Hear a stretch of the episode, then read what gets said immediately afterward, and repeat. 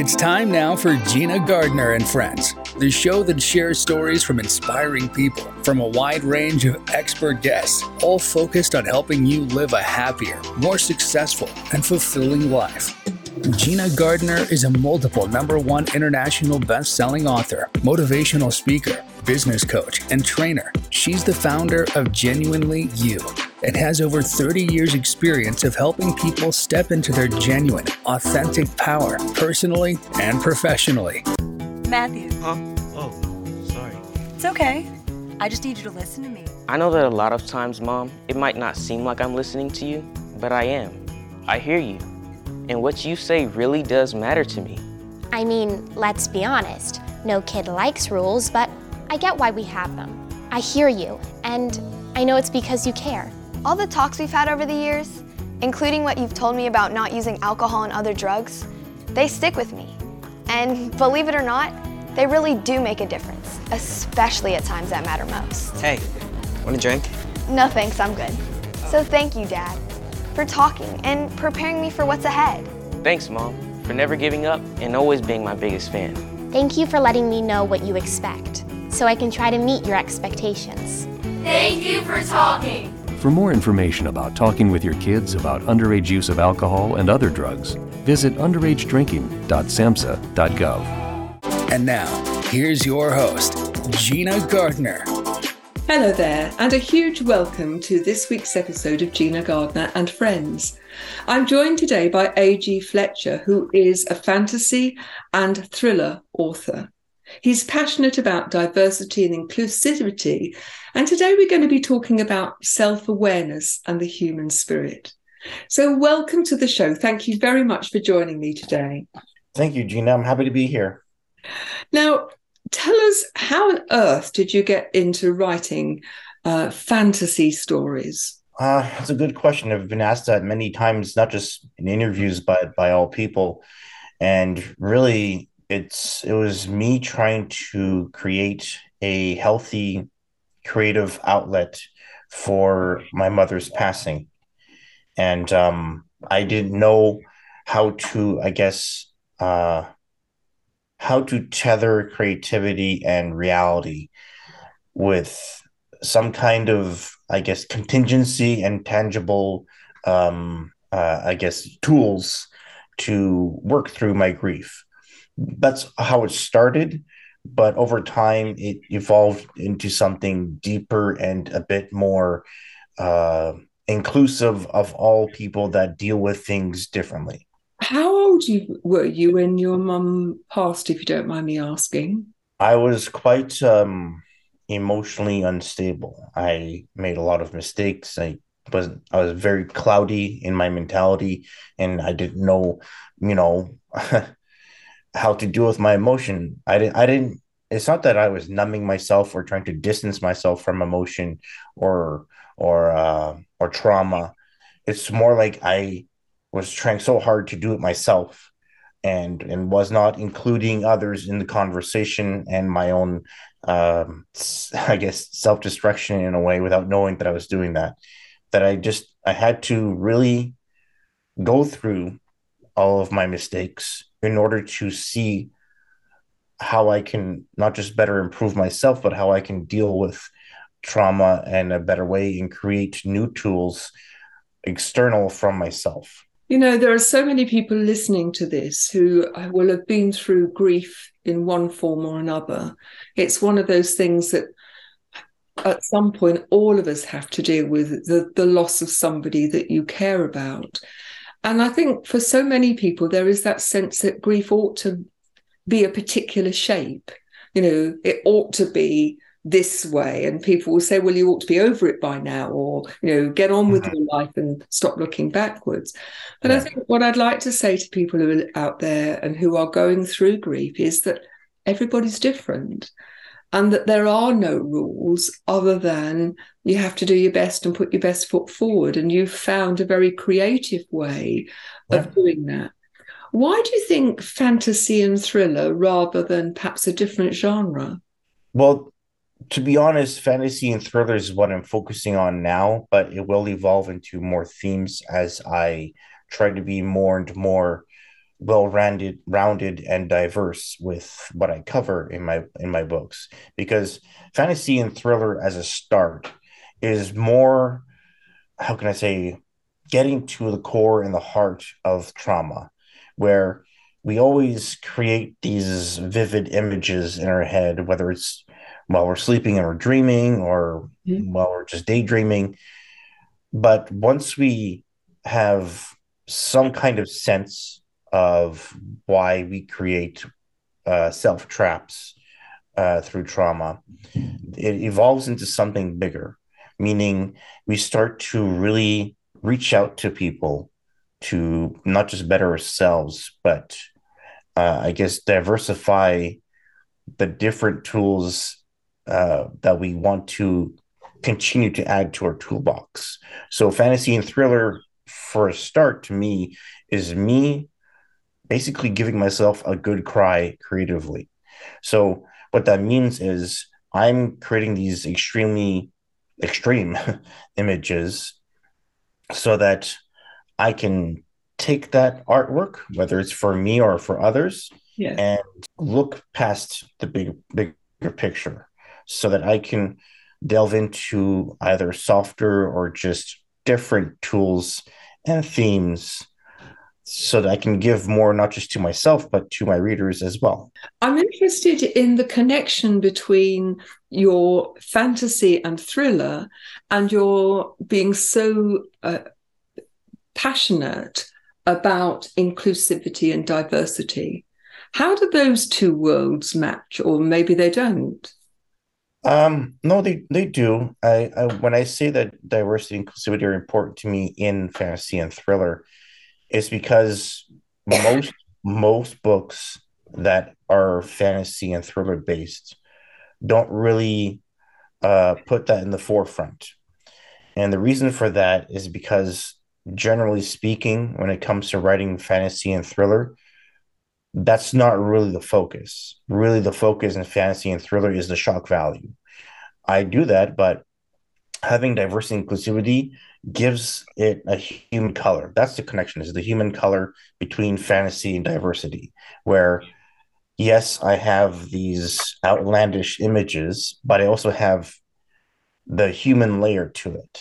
So that's why I always make sure that diversity, diversity and inclusivity are in the forefront so that when readers are enjoying themselves in the adventurous part of the story, they still get that lesson of life.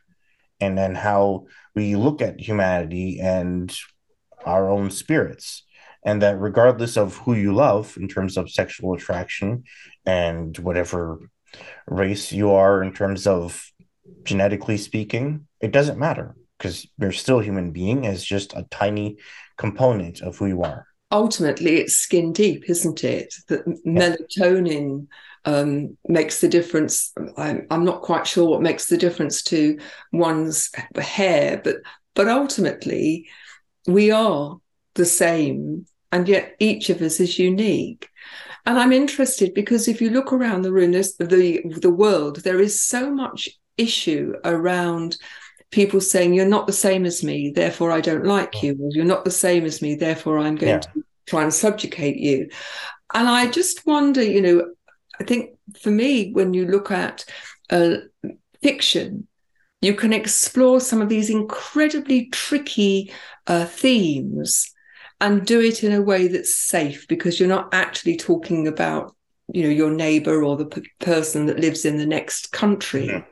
but you're yeah. talking about something which has a safety within it where you can explore um, and look at the the rules, if you like, in a way where there's no judgment. Yes, of course. I mean, to me, the the essence of storytelling is always about making a reader feel and think about something.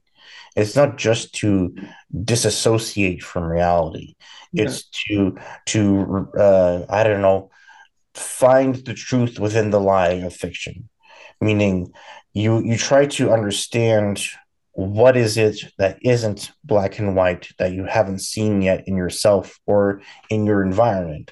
I mean i've known so many people that are so traumatized from their their youth or even their just their past that they create such a distance not just from themselves and reality but also they latch on to the darkness they read in fiction or whatever you know crutch they use to to uh keep that distance. And what's so toxic about that is that they know that there are tools available to them they could use. Yeah. So in order in order to seek those tools you have to seek them voluntarily.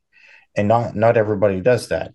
No. and and that's where if you're in an envir- environment where that's the only kind of i guess community that that's around you that's when you try to you know change course or pivot into another community. Because if you know that you want to improve and it's hard for you to do that where you are right now that's your uh your signal to to find the right people because you know you want to improve. You know you want to do better and there's only so much that i can do as a writer to help you with that. And of course i'm using this opportunity to share with people the tools that i have created for myself in my life and how i'm trying to translate that into my writing so that i can share that with the world. But it still comes down to what you do in life. I can help you as much as I can, but it's still your decision of how you go about your life. And I don't know, maybe understanding the core of what scares you.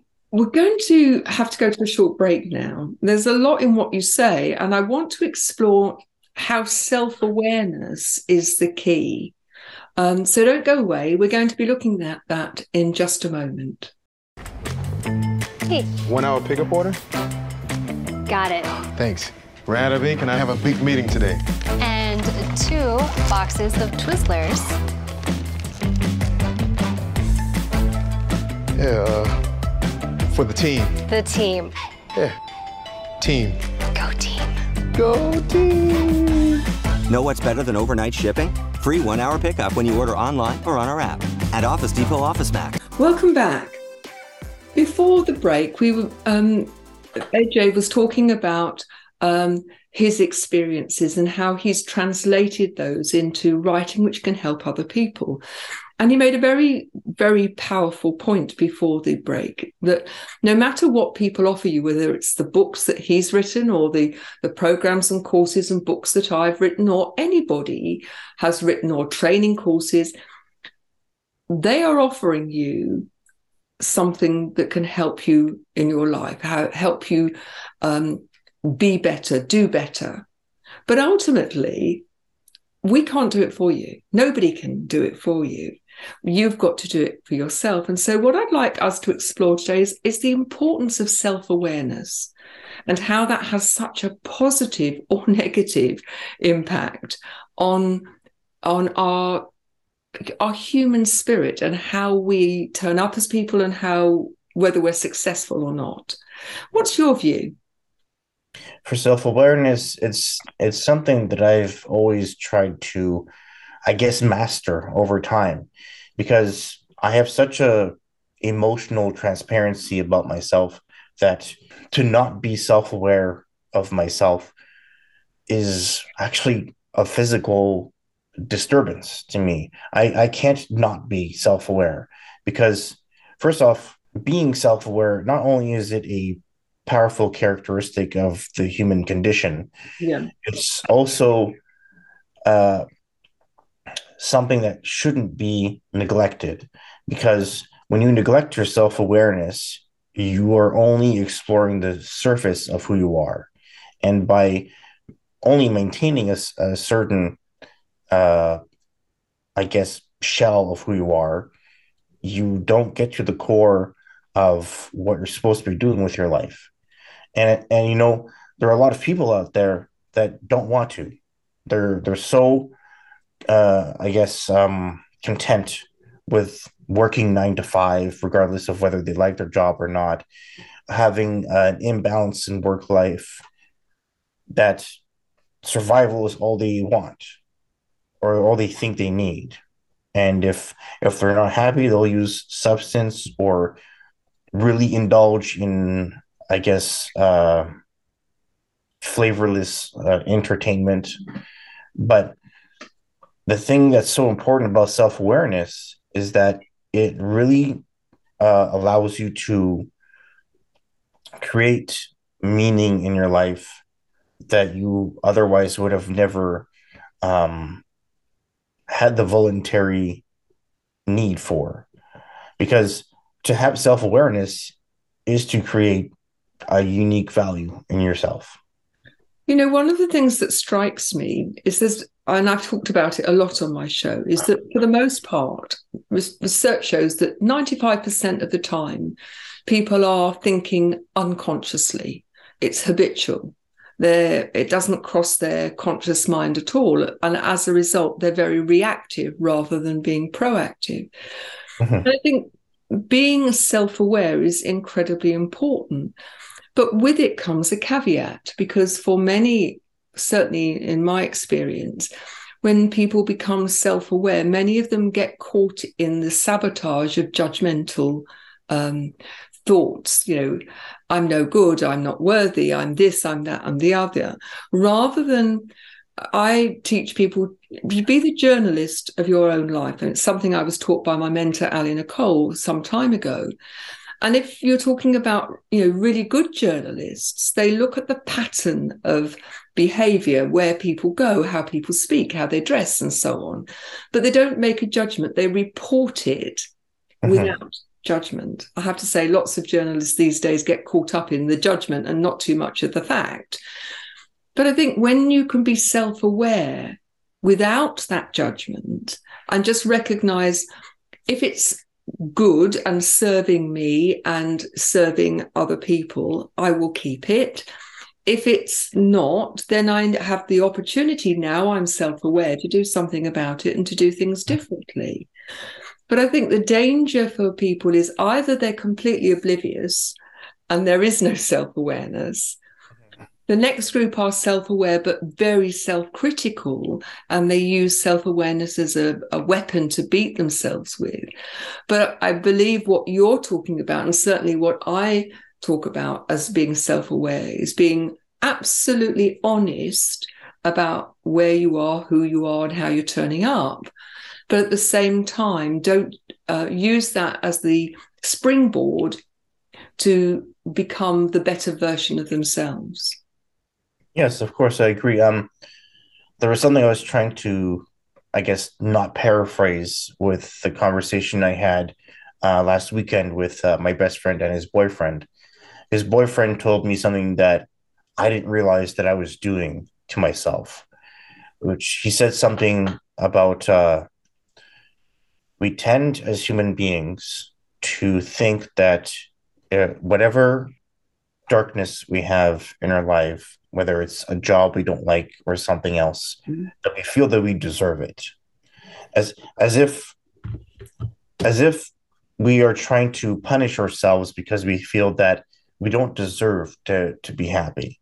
And it's not that it's blatant that we feel that way.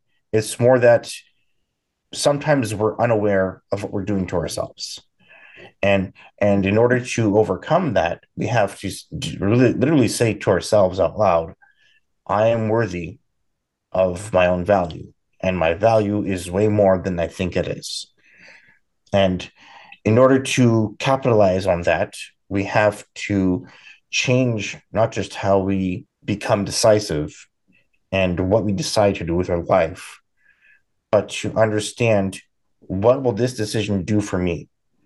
What will my uh, new adaptation to life and version and perspective of my happiness do for me? And how do i want to i don't know exercise mm-hmm. that, that that new perspective you know i think so many people are sleepwalking they don't recognize the patterns of their thinking, the patterns of their language, the patterns of their behavior. It's one of the things when I work with clients, it's very often I it's recognizing those patterns and reflecting those back.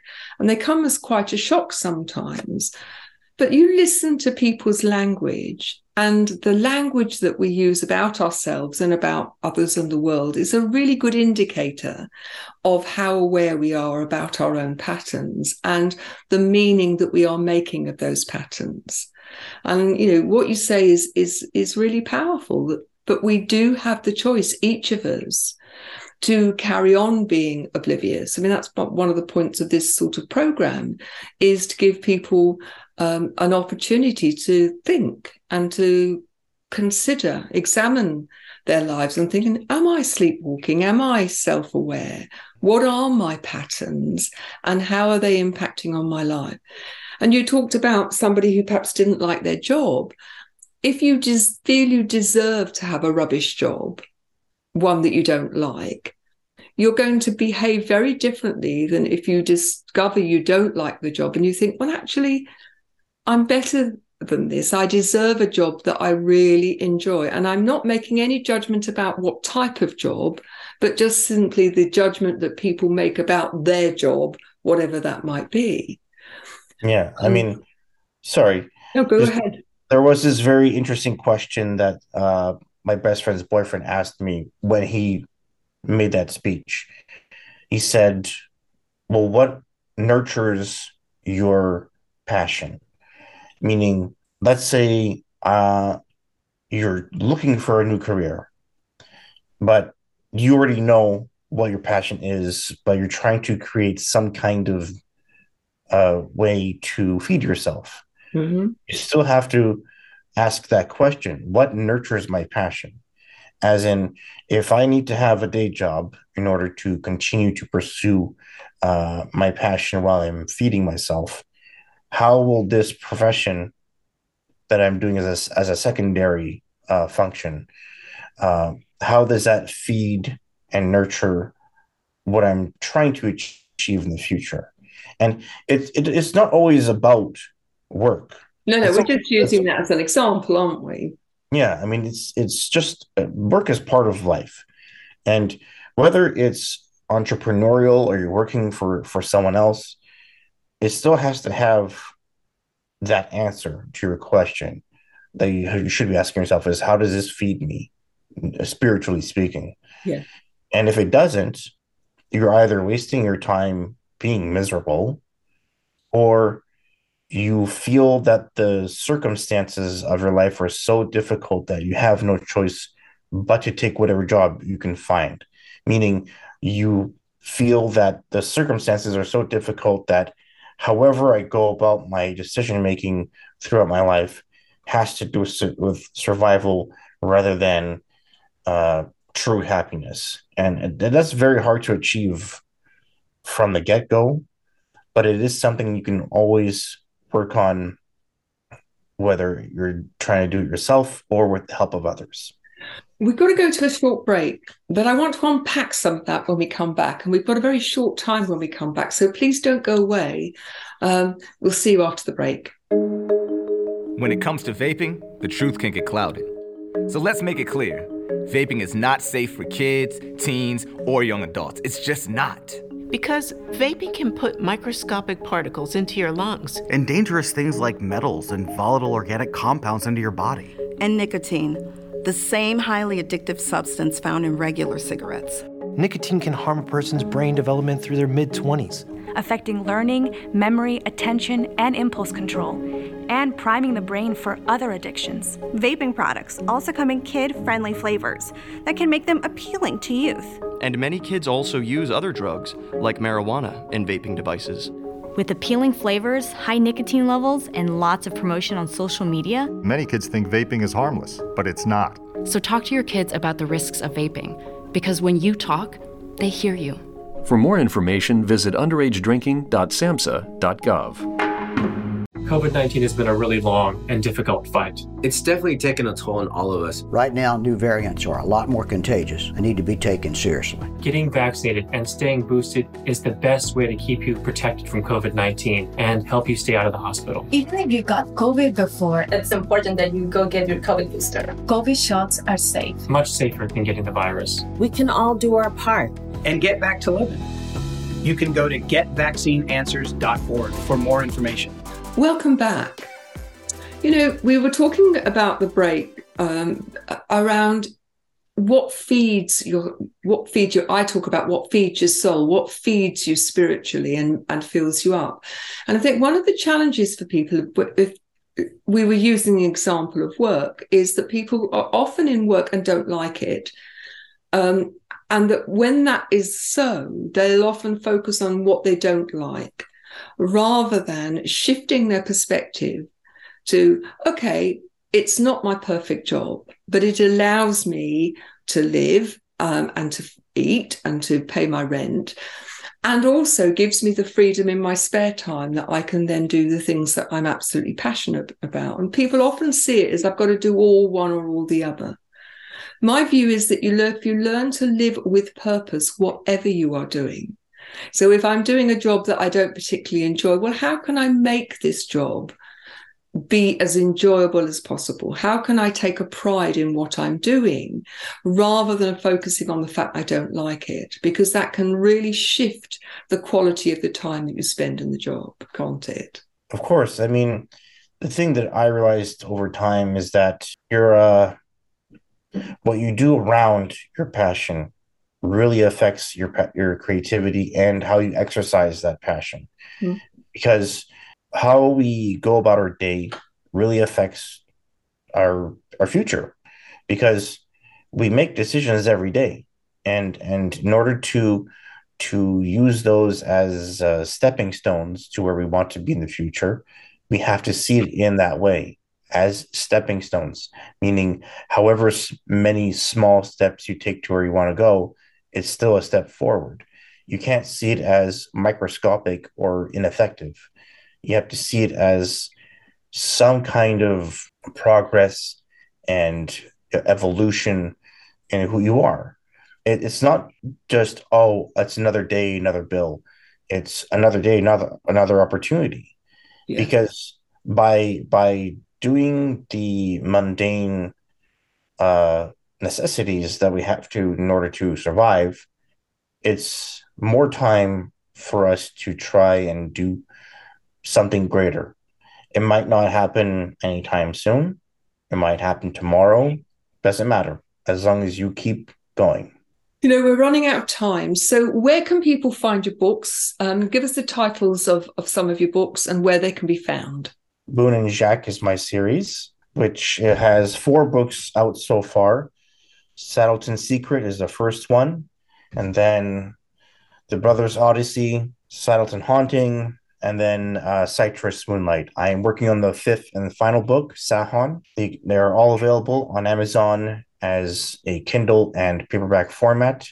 You can find me on social media at AG Flitcher for all, like it's all the same handle for Facebook, Twitter, Instagram, TikTok, and YouTube. So look for um, AG Flitcher um, and you'll find the books there. It's been a real pleasure to have you on the show.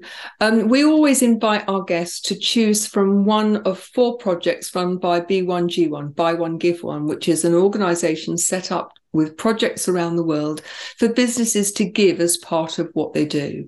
And our four projects at the moment are um, clean water, education, health, and the um, reforesting the environment. Which of those four projects would you like us to donate to on your behalf?